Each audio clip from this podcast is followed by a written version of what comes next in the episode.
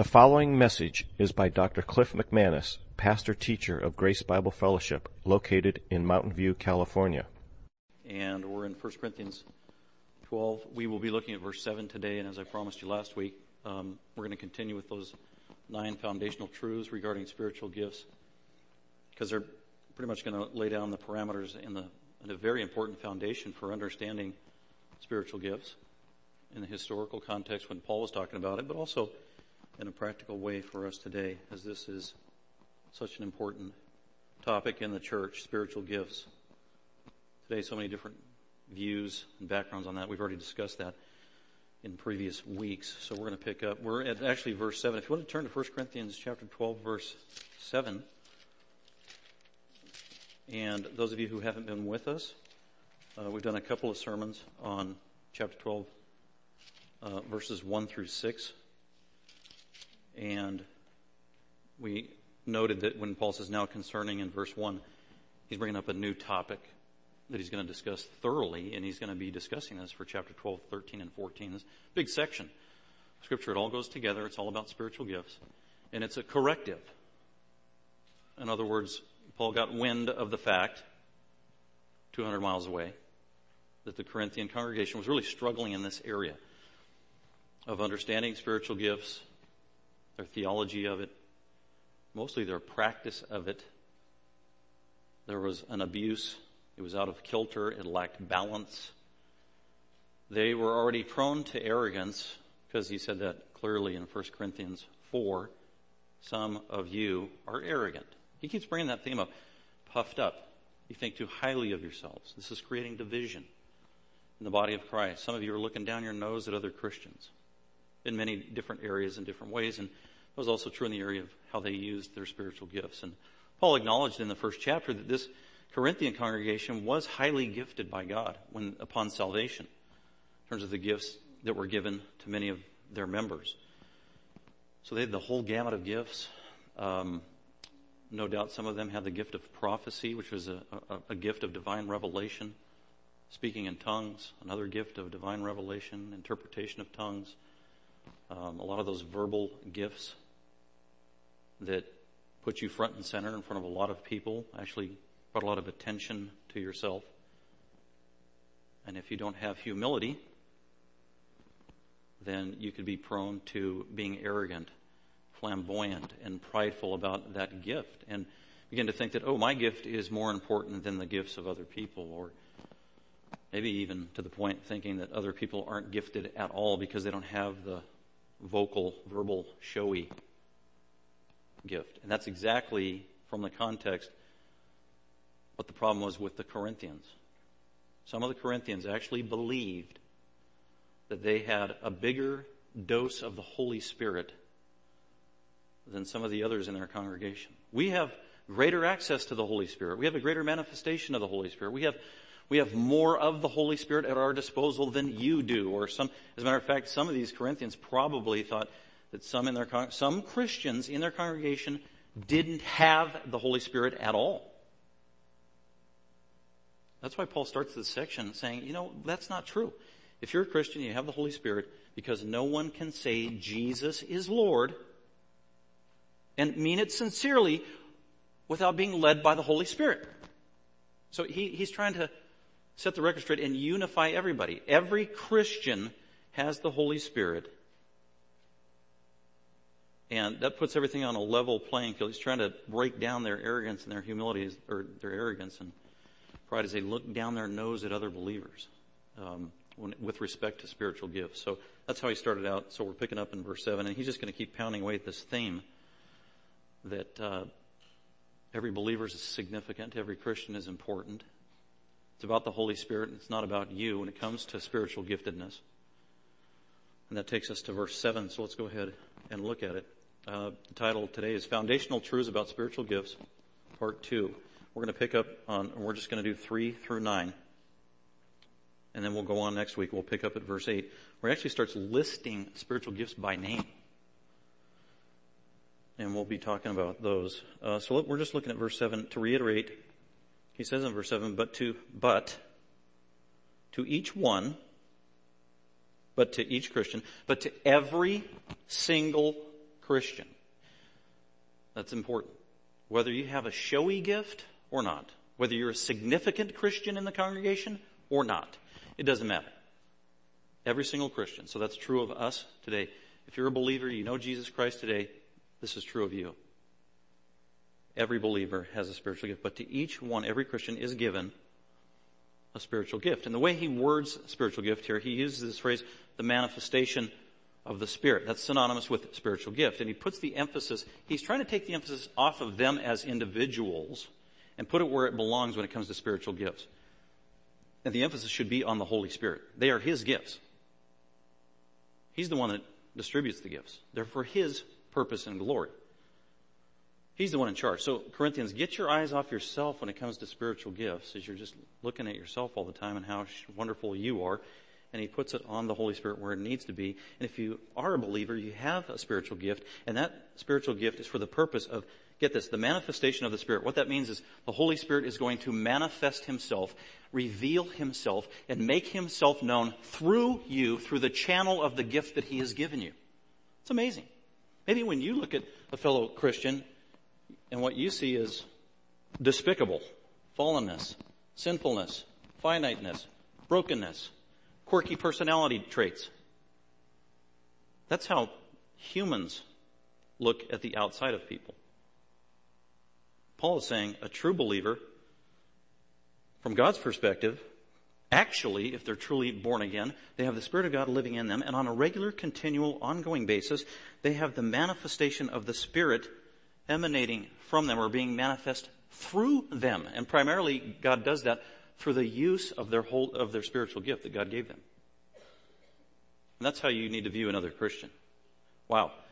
That fellow believer manifests and puts on display the characteristics and the attributes of the Holy Spirit of God. And the way they do that is in their service by use of their spiritual gifts towards others in the church or in the world. So that's how the Holy Spirit works. He manifests himself, puts himself on display through us fallen individuals as we faithfully employ our giftedness. And that's true of every Christian. Every Christian reflects the Holy Spirit on a small scale. That's just unbelievable. Despite our sin, despite our brokenness, despite our lack of faith, despite our shortcomings. If you're a true Christian, that is true. So to every Christian, a spiritual gift is given so that the Holy Spirit might manifest himself for the purpose of what? For the common good. Spiritual gifts, we've already talked about this. Spiritual gifts are given to you, to me, that we might serve others and bless others, starting in the church. The corporate body of Christ. That is the main goal, that is the main purpose. Uh, so that's verse 7. In keeping with that, let's go ahead and pick up on uh, where we left off last week of these nine foundational truths which flow out of actually four main books where Paul addresses spiritual gifts. Actually, three of those by Paul and one by Peter. Uh, to remind us, um, last uh, the first two from last week. Number one, spiritual gifts matter and should not be minimized. They matter because they're in the Bible. Paul spends three chapters here.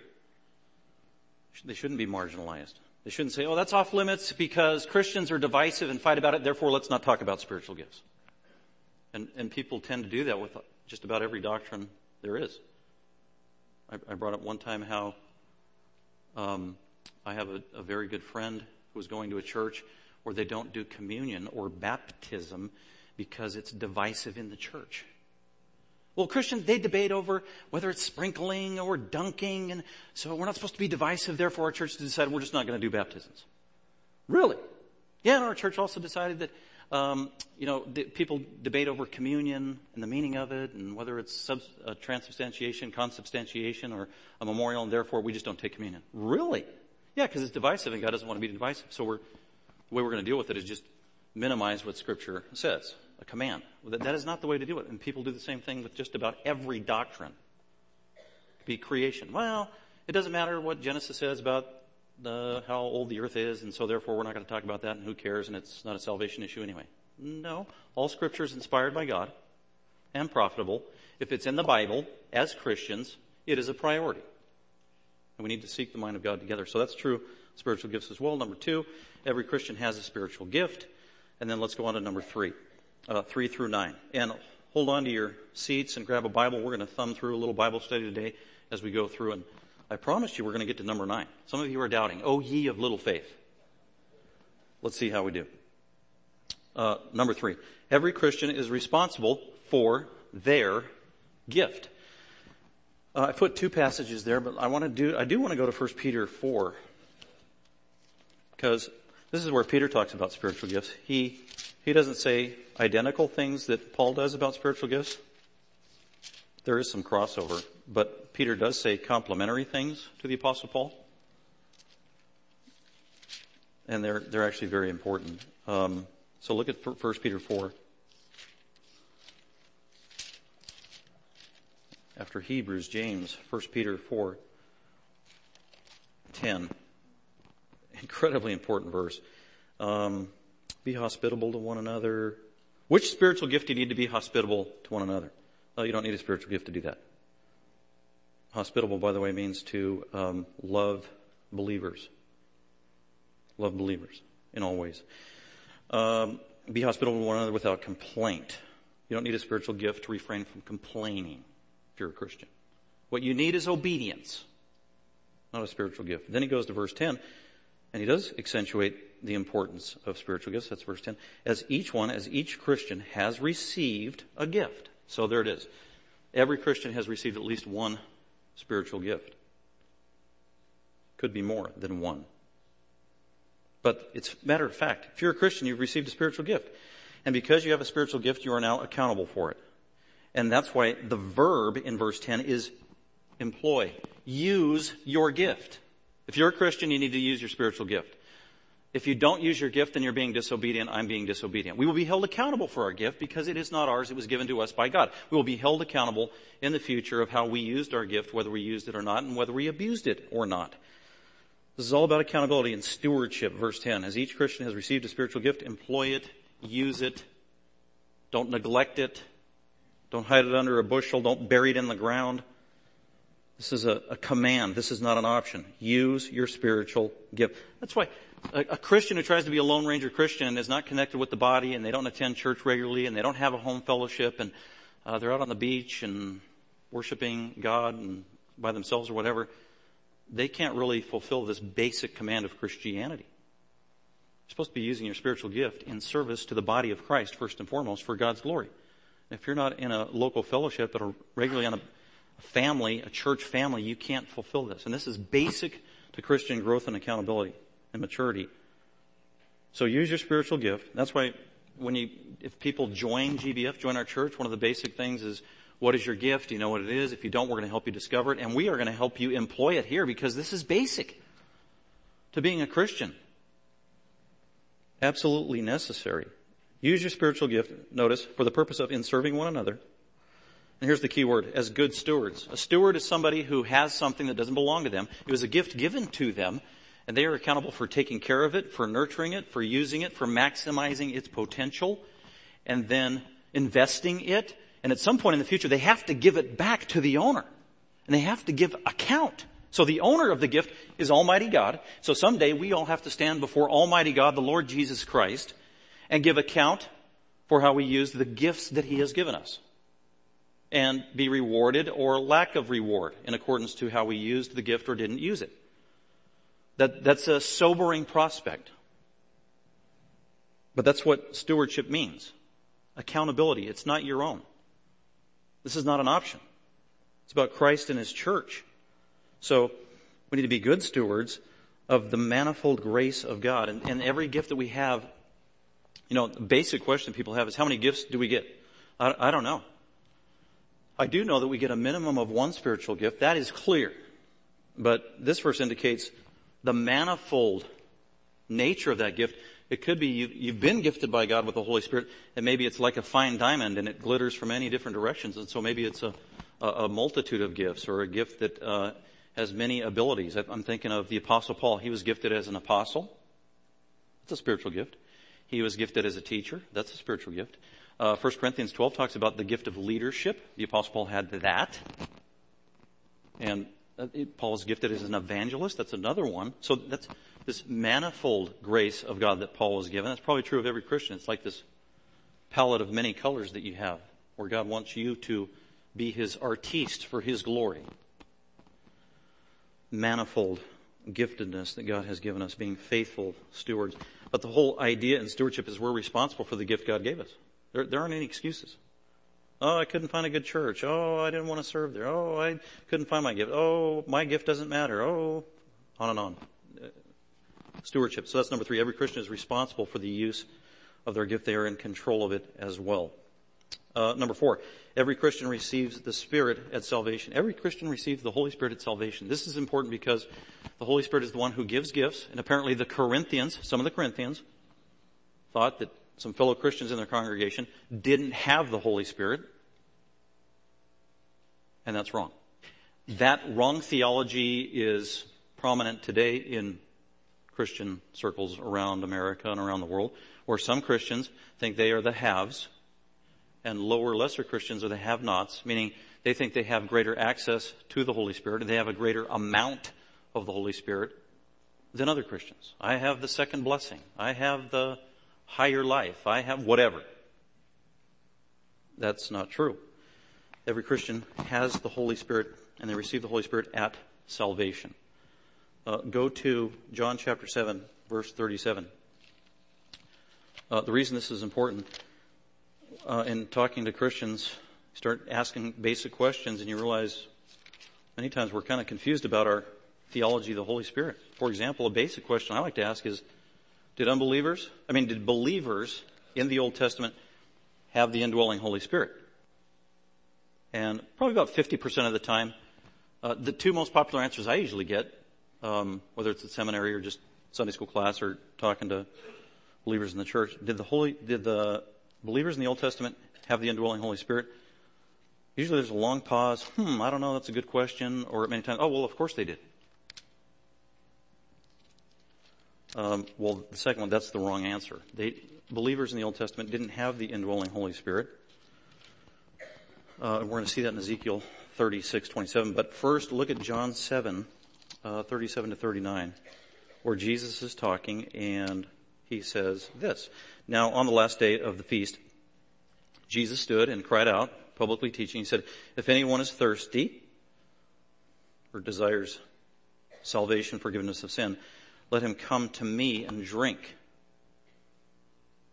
You want to be saved? Come to me. So he's using a metaphor. The one who believes in me, as the scriptures said, from his innermost being shall flow rivers of living water. When you believe in Jesus and get saved, something amazing and supernatural will happen. Uh, it will be like waters will be flooding continually like a fountain from your soul on the inside. Water speaks of cleanliness and life and fulfillment and satisfaction. And it happens on the inside and it happens as a result of knowing Jesus Christ personally. That's what he's saying it happens at the salvation experience. What in the world is he talking about? from his innermost being shall flow rivers of living water. Jesus, what are you talking about with that metaphor? Verse 39. John tells us, but Jesus, uh, this, he spoke of the Holy Spirit, whom those who believed in him were to receive. For the Holy Spirit, key, was not yet given because Jesus was not yet glorified. So something new was going to happen with respect to the Holy Spirit and believers after Jesus died, rose again, and ascended into heaven. And we know from Paul and the rest of the New Testament that after Pentecost, when believers believed in the gospel at the time of salvation, something new would happen. That new thing is that the Spirit of God would be given to every believer to live in them, reside in them permanently until they die and go to heaven or until Jesus comes back again.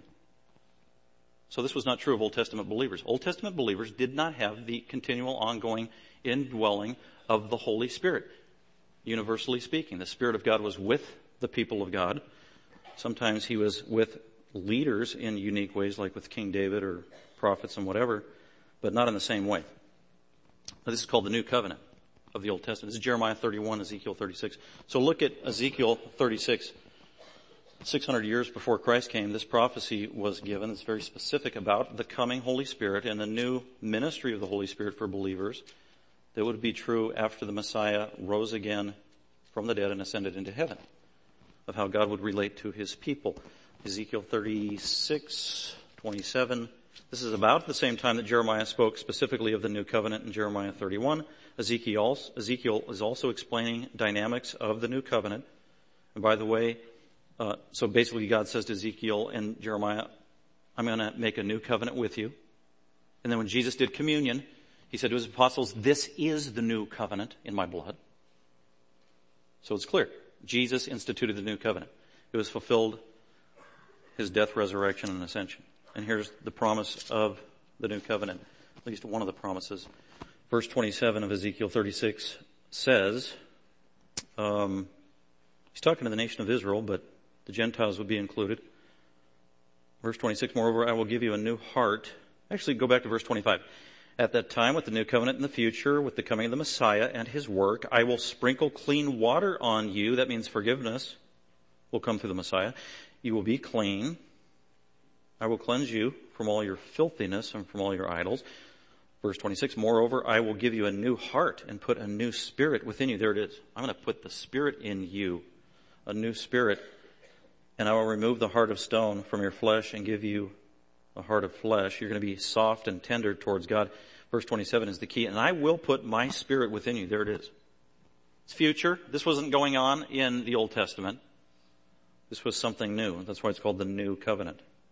I'm going to put my spirit within you, cause you to walk in my statutes. You will be careful to observe all of my ordinances. And so every believer has the Holy Spirit. We receive the Holy Spirit upon salvation. That's, by the way, that's a beautiful verse in Ephesians 1, I think it's 13. It says that when you believe the gospel, you are saved in a moment of time, and at that moment, on your spiritual birthday, or on your spiritual wedding when you marry Christ for the first time, your wedding gift from God the Father is the Arabana, the, the, Holy Spirit of God that He puts in you to live in you and to seal you until the day of redemption in the future. Every Christian is sealed with the Holy Spirit who lives in them at the moment of salvation. Uh, and then Romans 8 verse 9 says the same thing. If you, if you don't have the Holy Spirit, you're not a Christian. If you're a Christian, you have the Holy Spirit. That's what Paul says. This is basic, this is foundational, this is key. Because when it comes to spiritual gifts, a lot of the debate circles around the ministry of the Holy Spirit, who He is, and do you have the Holy Spirit? Are you filled with the Spirit? How do you get the Holy Spirit? What do you have to do? What kind of spiritual gifts do you have to do to get the Holy Spirit? Well, no, if you're a Christian, you have the Holy Spirit. Every Christian does. It's just basic. So number four, every Christian receives the Spirit at salvation. Can you lose the Holy Spirit in this lifetime if you're a Christian? Answer, no. If you lost the Holy Spirit, it means you've lost your salvation. You can't lose your salvation. Jesus promised to give you eternal life when you believe. When you believe and you receive eternal life, it lasts eternally. If it's short circuited after 10 years, it wasn't eternal life. It was 10 years life, and that's uh, a, a pseudo life. It's a false life. It's like Judas was never saved in the first place. But the Spirit comes to live in you. He is, Paul said, Ephesians chapter 1 verse 13, God gives you the Holy Spirit to be a seal until the day of redemption. He's talking until the resurrection. You can't lose the Holy Spirit if you're a Christian. Well, I feel like I don't have the Holy Spirit today. Yeah, I feel like that a lot myself. Because we're humans. That's why you can't dictate and live life according to our emotions. We have to live our life according to truth, not our emotions and circumstances. Every Christian receives the Holy Spirit. Number five, spiritual gifts are given by the Trinity. Uh, by the Trinity. Go to Ephesians 4.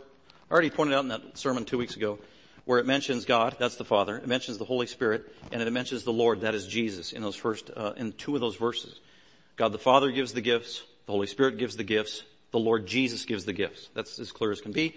Uh, and then Ephesians, let's go ahead and look at Ephesians 4, where Paul actually talks about the growing of the church, the edification of the church, the foundation and beginning of the church, spiritual gifts given to the church, uh, and the role of Almighty Triune God with respect to the church.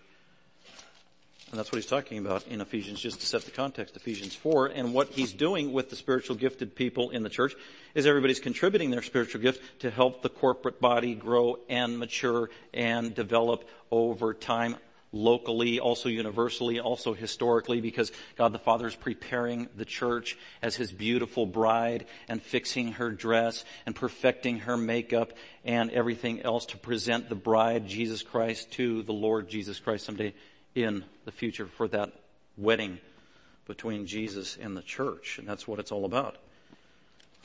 And so spiritual gifts are an absolutely essential part of that developing and maturing of Jesus' precious bride, the church. And so in Ephesians 4, um, looking at, starting at verse 4, there's one body, church, one spirit, one Holy Spirit, one calling, verse 5, one Lord, that's Jesus, one faith, one baptism, verse 6, one God, the Father, who's over all things, verse 7, but to each one, to every Christian who's one with every other Christian, grace was given to us, that's a spiritual gift. Every Christian, uh, each one of us was given according to the measure of Christ's gift. See, there it is. Christ is the one who gives the gift. In verse 7. Well, when did Jesus give the spiritual gifts to the church? Well, and then Paul goes on in verse 8, therefore it says out of the Old Testament, when he ascended on high, that's the Messiah, he led captive a host of captives, and he gave gifts to men. He gave gifts to the church. So at the time of Jesus' death, resurrection, and ascension is when Jesus gave gifts, spiritual gifts to the church. That's when it happened historically. So God didn't give spiritual gifts like this in the Old Testament. This is something new. Spiritual gifts were given in a unique way, universally to every believer, by Christ after his redemptive work in the New Testament at Pentecost and after Pentecost. A unique era. Something new was happening. Verse 9, now this expression, he ascended, what does it mean except that he also descended into the lower parts of the earth? Anyway, so that key there, verse 7 and 8, Jesus gave gifts to the church after he completed his work of atonement. This was not done in the Old Testament. It happened after Pentecost, initiated by Christ and his work. And then verse 11 specifically says, and he did it this way. He gave some as apostles and prophets and evangelists and pastors and teachers for the work of service, to the building up of the body. Uh, taking us back to verse 5, spiritual gifts are given by the Trinity. Jesus gave the gifts, the Spirit gave the gifts, and the Father gave the gifts. So somebody asked you, who gave you your spiritual gift? Was it the Father, the Son, or the Holy Spirit? I'd say amen. Yes. Uh, number six. Uh, God determines what gift you get.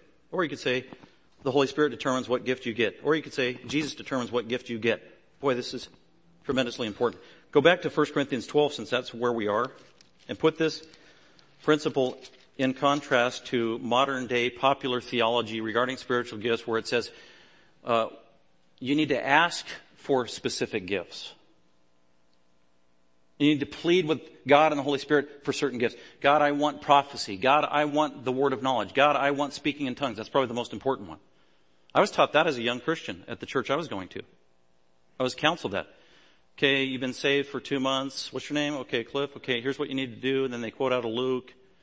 You ask Jesus, he'll give you whatever you want. So, you need to ask him for the Holy Spirit. This is already, I've already been a Christian. I'm saved already, and they're telling me I need to ask God for the Holy Spirit. But I didn't know better at the time. I already had the Holy Spirit. So I'm asking God for the Holy Spirit. And you also need to ask for uh, the most powerful gift, that's tongues, so that you can be spirit filled. And so I did. Dear God, give me the gift of tongues. Then I later came to realize from studying scripture, I have no business asking God to give me any gift. It's at His discretion. He gives the gifts as He determines and he, as He wills. Very clear. So let's look at these verses where Paul accentuates that or highlights that. Uh, in chapter 12, first look at verse 11 as he's talking about spiritual gifts. It says, but one and the same Holy Spirit works all these things, these spiritual gifts, key, distributing to each one individually as he wills. Giving the spiritual gifts to each and every Christian as the Holy Spirit wills or determines. It wasn't my choice. I didn't ask God, Dear God, give me the gift of being a pastor, preaching and teaching someday. I actually never prayed that prayer. Early on, I didn't want to teach. I didn't want to stand up in front of people. God apparently said, too bad. Here's your gift. Be faithful to it. Mature in it. Grow in it. As he wills. I mean, you don't need a zillion verses. That one should be sufficient. As he wills. But Paul Goes on, verse 18, same chapter. But now, God has placed the members, the gifted members, each one of the gifted members in the body, get this, just as He desired. It's His will. So God not only determines the gifts, He determines what gifted people He's putting where He wants them. It's like the current staff we have here at our church. Why, why is he at this church? Well, because God put him here. Why is she here? Because God sovereignly put them here to help this church grow. It's His beautiful sovereign work. he keeps going with this idea that God's the one that gives the gift. Uh, verse 24, uh, whereas our seemly members have no need of it, but God has so composed the body, giving more abundant honor to that member which lacks. So God has so composed the body. God is in charge of the body, growing the body, putting the gifts where He wills, putting gifted people where He wills. Verse 27, He goes on, or 28, and God has appointed in the church first apostles, second prophets, third teachers, then miracles, then gifts. Notice God did it. God appointed, God apportioned, God determined what gifts, when, and where. God is in charge of giving spiritual gifts. So it is totally fallacious and illegitimate to tell a Christian, okay, you need to pray to God and ask Him for the gift of tongues. Number seven, spiritual gifts are for edifying others. We saw that in 1 Peter 4.10 already. For the common good. God gives you a spiritual gift to exercise the spiritual gift it is a gift of service, which Paul, that's the terminology he used in 1 Corinthians 12, 1 through 3. And so the gifts are given for serving others. Uh, look at Ephesians 4, 12. We were just there, but we didn't go to verse 12. But it's, it's basic. It's a priority. Now, the reason this point is important is because today in the church and around the world, there is that theology that says, first of all, you need to ask God for a specific gift. Every Christian needs to be asking for that specific gift. You can't be a spirit filled Christian without that specific gift, oh, speaking in tongues. And if you have that gift, it's a sign that you are spirit filled. And a manifestation of the way you use that spiritual gift is by using it as your private prayer language all by yourself in a closet or when you lock yourself away and you're edifying yourself as you use that gift. And that's contrary to everything that we've read about the purpose of the gifts thus far. Gifts are for serving others, not self. Um, Ephesians 4:12. Since we were just there, the gifted people with their gifts that God gave to the church first was apostles. They laid the foundation with the prophets. Then along came evangelists like the apostle Paul, church planters and people sharing the gospel. Then once the church got established, then there were pastors and teachers. By the way, this is chronological. It's chronological, these gifts as they are given. Paul tells us that he's going to use the words first, second, third, next in Corinthians saying the same thing. Chronologically given, it started with pastors. Then came the New Testament prophets. Then the evangelists came later. And then after that, the church is established. Then you need a pastor and you also need teachers in the local church. These are the leaders of the church now. What do they do? Well, the main responsibility of elders and pastors and teachers in the church is to teach the saints, fellow believers, to equip the saints to give them their tools so they can exercise their tools, so they can identify their spiritual gifts, so that they can use their gifts and use them in the local body, equipping the saints for the work of the ministry. Who does ministry in the local church? Well, the pastor, we pay him. Well, yeah, he does. But every other Christian needs to be doing ministry as well. We can't uh, divide vocational from spiritual, like many falsely do.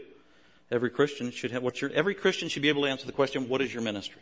Oh, my ministry is the nursery. My ministry is Sunday school. My ministry is setting up. My ministry is tearing down. My ministry is music. My ministry is teaching. My ministry is, doesn't matter what it is. It's a ministry and they're all equally vitally important to the growth of God's church. For the equipping of the saints for the work of service. That's priority number one of what leaders in the church need to be doing. Equipping the saints. Equipping the saints, starting with truth, scripture, the Bible. So uh, spiritual gifts are for edifying others. I use my gift to edify and build up others. And then in turn, other saints, they use their gifts to build up others. And the work of service, that's what service means until all, uh, till we all attain the unity of the faith. So it's all in service and deference to others. Number seven, spiritual gifts are for edifying others. Let's go on to number eight. Spiritual gifts are for the church age. The church age. What do you mean by the church age? I mean, well, that'd be another interesting question. Don't answer out loud. Don't expose yourself. When did the church begin? That, that launches us, catapults us into dangerous, divisive waters in the church. When did the church begin? And you will get answers today. Anywhere from, well, it started in the Garden of Eden with Adam and Eve, or it started after Genesis 3. These are all formal positions proposed today. Uh, no, actually, it started with um, Abraham in Genesis chapter 12. No, it actually started with uh, Abraham in chapter 15. No, it started with, and then on, all throughout the Old Testament. Or it started with David and the promise of in 2 Samuel chapter 7. and on and on it goes. And then we would say, no, actually the church started on the day of Pentecost. It started on the day of Pentecost after Jesus died and rose again from the dead. That's when the church started. So actually a dominant view in Christianity, evangelical Christianity, is the church started with Adam and Eve or Abraham and it's existed all throughout the Old Testament. That's the kind of dominant view. If you're, uh, if you say that the church didn't start until the New Testament, until the day of Pentecost, you are what's called a dispensationalist. Some people think that's a term of derision. I take that as a compliment, actually. Dispensation just means a different area, era of time where God was doing something new and different that we're accountable for with new information and the uh, progress of revelation. So the church didn't exist in the Old Testament. It began on the day of Pentecost. I know that because Jesus said in Matthew 16, I will build my church. It was a prophecy. I will build my church. And then the apostles came along in the book of Acts and Ephesians and it says that the, the apostles laid the foundation of the church. And the word church doesn't exist in the Old Testament. So it, it's pretty simple. Um, so this is the era of the church age. I guess which would make me a dispensationalist, they like to say. Spiritual gifts are for the church age, for this era. In other words, these, the Spirit, the Holy Spirit of God giving every individual believer his own personal presence and a spiritual gift that would be with them until they die so that they might literally minister and build up the corporate believing body of God's people didn't happen in the Old Testament. Didn't happen. But it happens in the New Testament with the work of Christ. And because, and I alluded to this earlier, in the Old Testament you had, everything was very highly prescripted and Mosaic law and written out and you had a priesthood and only males were priesthood. Ladies, do you know that if you know Jesus Christ, you are a priest? Yippee! That's an awesome privilege.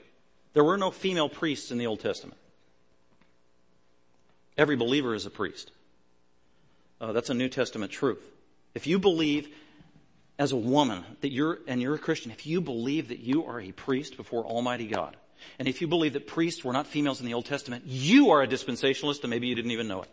Because what it means is that there's a new truth that has taken place in this day and age because of the work of Christ. So spiritual gifts are for the church age, um, and they were given by Christ, initiated by Him after His ascension. That's what Ephesians 4 is all about.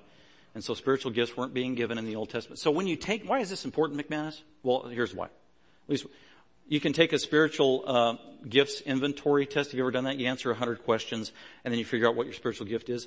Uh, I've done that many times. I've actually given those tests, various ones. There's different ones. There's good ones, bad ones, ugly ones, helpful ones, practical ones, biblical ones, not so biblical ones. Uh, so you got to be careful when you do that. But I think they can be very helpful. Uh, but some of these actually will s- put gifts on there that are uh, out of the Old Testament, and they're not regular gifts given to God's people in the New Testament. Now, there were gifted people in the Old Testament, but I'm talking about a very specific kind of spiritual gift that God gives. It's only in the New Testament. So if you're taking a spiritual gifts inventory survey to help you discover your gift, make sure it comes from the relevant biblical passages in the New Testament that actually speak of spiritual gifts because they are delineated. The, the gifts are listed by uh, Paul and Peter very clearly all throughout uh, the New Testament. So spiritual gifts are given for the church age. And because one of the main purposes of the gifts is to build up the body of Christ, the church. God had a different way of monitoring, managing, and building up the nation of Israel as a covenant people. And he's going to resume his relationship with them at some point in the future. So spiritual gifts are for the church age. Uh, let's go on to number nine. Spiritual gifts are for edifying, unifying the body of Christ. This is huge. Isn't it ironic that for the last 40 years, the Church of Jesus Christ has been fighting, arguing, and squawking about spiritual gifts universally, all over the place. And yet the point of spiritual gifts, it's supposed to unify us. So we, we need to be careful. We can't, ref, we, we need to refrain from arguing, fighting, and being divisive about spiritual gifts. We need to talk about it, talk about it with clarity, talk about it driven by scripture, talk about it with humility, wanting to learn together, with the goal of trying to preserve unity in the church, but not backing down from it, saying, oh, it doesn't matter because it's so divisive, so let's not talk about spiritual gifts. That's cowardice. That's being a wimp. And that's neglecting scripture, the voice of God. It's also undermining true, healthy spiritual growth in a local church. All the spiritual gifts that God has meant for us today need to be employed in the local church so that the church might grow.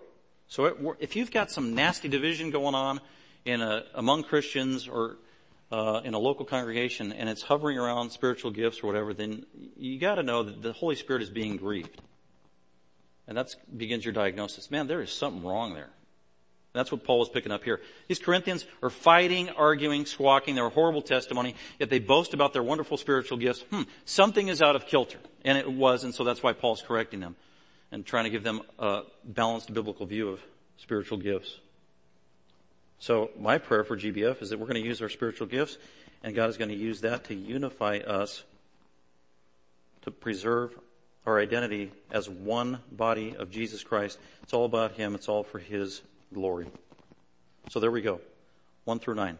So this is going to be foundational for the rest, I think, of this study that's going to be helpful for us in 1 Corinthians 12 through 14. With that, um, I wanted to address, like I said, I've been getting some good questions on this, and I don't want these questions to go too long. I want to kind of answer them while they're fresh.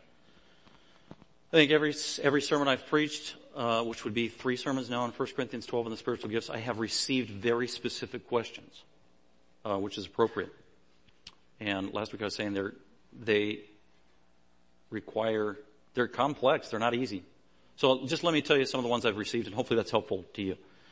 Uh, one question was, how do we know, oh, do we receive just one gift or how do we know we just received one gift?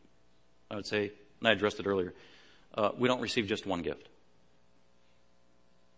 But every Christian re- receives at least one, maybe more, or maybe one gift that has many, or the manifold grace of God. It has many components to it.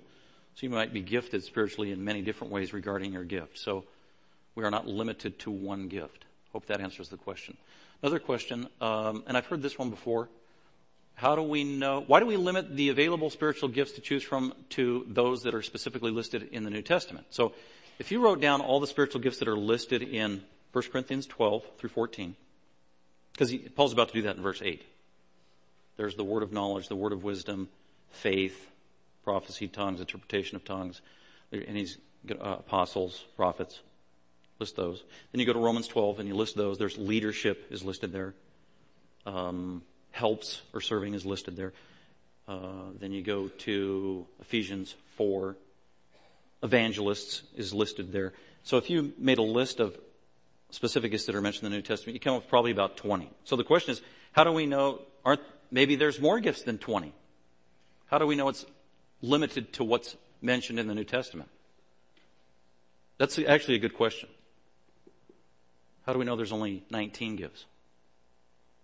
Uh, and I would say, well, you tell me a spiritual gift that exists that you know of and are aware of that's not listed in the Bible. Uh, no one's been able to do that for me yet. uh, the gift of, I don't know, you can make something up, but if you make up the name of a gift and it's not in the Bible, then it's like, where'd you get that?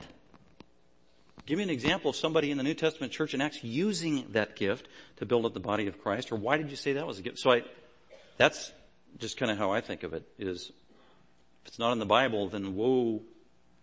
Um, another question I got was, are Oh, can a Christian be demon possessed? Um, that's a good question. I, the simple answer is, I can't think of a verse in the Bible that says a Christian, in the New Testament that says a Christian can be possessed. Uh, I do know that every Christian has the Holy Spirit living in them. I do know that the New Testament says that the Holy Spirit owns you and me if we're Christians. That's 1 Corinthians 6 among other places. He bought you with a price. He owns you. The Spirit of God lives in you. He owns you. You are his property. Uh, from First John, it kind of gives the implication that the devil's on the outside, not on the inside of a Christian, because he says, "Greater is he that is in you than he that is in the world." Right?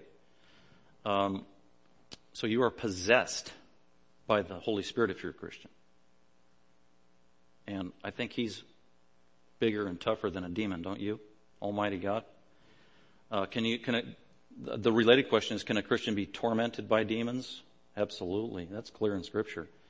Uh, and Satan, right? Uh, demons can torment believers. Satan can torment believers. He roams around like a roaring lion seeking whom he may devour. Uh, he hounded Job. That's an Old Testament believer. He hounded Paul in Second Corinthians.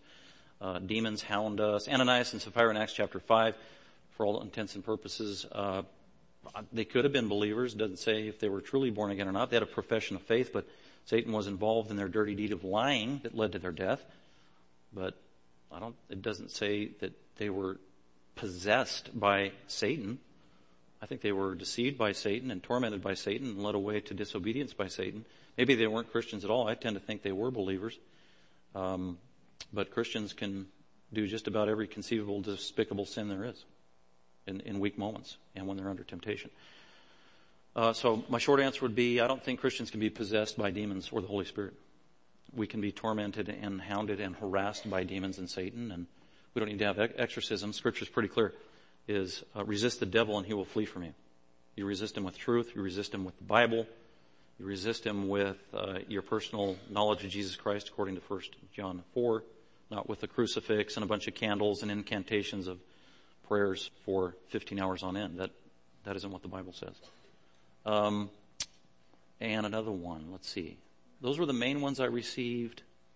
And we got a couple of minutes. If anybody had a spontaneous question, maybe in light of what we said today, we got a couple of minutes. Uh, anybody got any questions on Q and A time? On anything relevant to? It doesn't have to be just the sermon. It could be just this whole topic of spiritual gifts, uh, tongues, anything. Anybody got a question, and we'll address it. Because several of you said we need to have Q and A time. So here we go. So you you should be the one asking the first question. Oh, there's a hand. Go ahead. Is that Victor? Okay, thank you. I Want to make sure.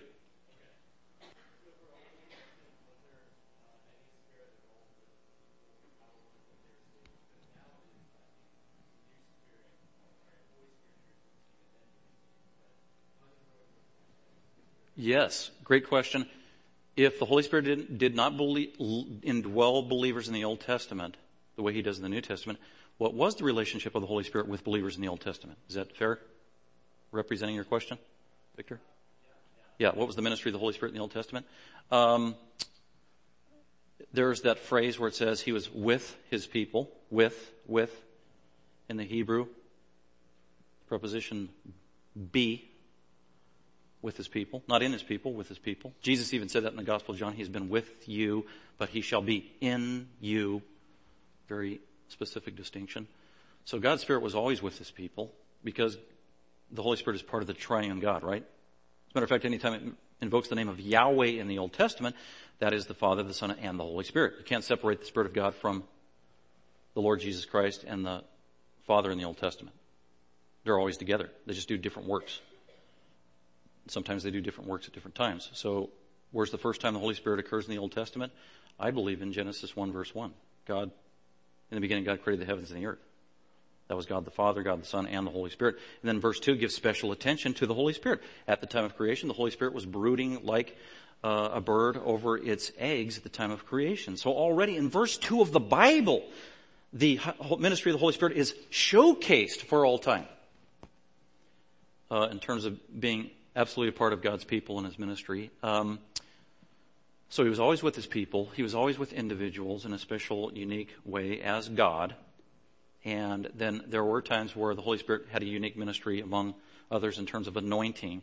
And we know this, the first king of Israel, Saul got anointed and the Holy Spirit came upon him to help him lead as king of the covenant people of Israel.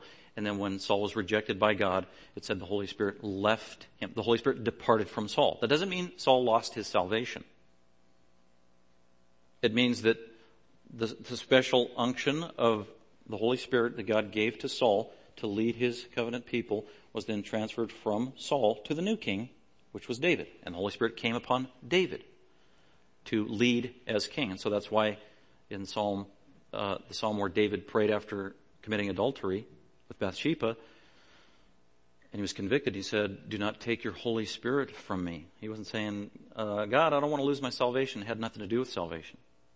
David knew that, wow, punishing and the consequence for Saul for disobedience was God took the Spirit away from Saul for his right to be king. And David knew, man, I committed murder. I committed adultery. I'm guilty. I probably deserve to, to lose the Holy Spirit the same way Saul did, and God will have somebody else be king. And so he's praying, God forgive me. Do not take your Holy Spirit from me. So that was a special, unique ministry of the Holy Spirit with kings. Uh, sometimes the Spirit of God would come on prophets. um, special leaders. Uh, I don't know, it, Victor, does that make sense or satisfy your question?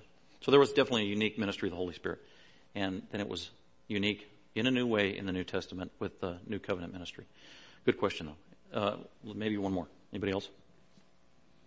Other question? Oh, right there.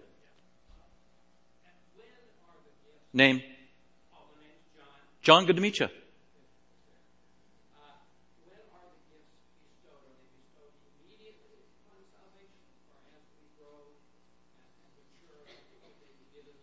That is a very difficult and hard question, and not, that's not fair. I'm not going to answer it.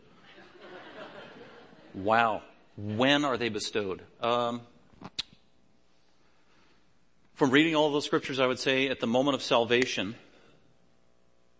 but say I got saved when I was 11, and I truly became a Christian at age 11.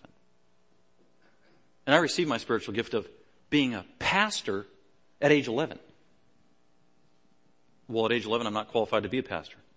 I'm not even qualified to work this out. So that gift, if it is there, and if I did receive it at the time of salvation, it's latent and can't, that gift, it's kind of like the gift under the tree that you can't open because there's 30 days till Christmas. It's like, okay, maybe in 21 years I can open this gift of being a pastor because pastor is a gift. Ephesians 4.12 says it's a gift. It's a spiritual gift. But I couldn't open that until I was qualified and mature enough to be a, a pastor. So, I don't know when, I don't know if I got the gift of pastor sometime after salvation or at the very moment of salvation, actually when I was 19. I tend to believe it's given to me at the moment of salvation because what hap- we do know at the moment of salvation, the Spirit of God begins to live in me. And He is the source of my spiritual gifts. Um, but it might be manifest later, if that makes any sense. Um, another great question. So that's, that's a good reminder for all of us that Maybe you're at a point in your life, maybe you're just discovering your gift and you need time to develop it and actually find out what it is. And so that requires time. And so don't give up and get feedback from others. One last question. Take us home to lunch. Gene, go ahead.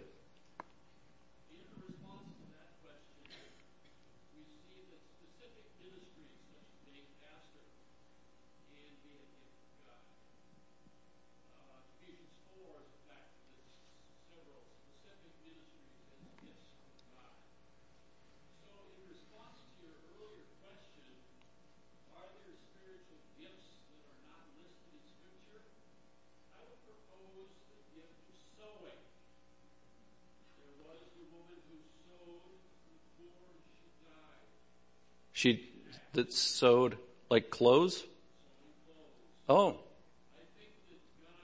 I stand corrected. The gift of sewing.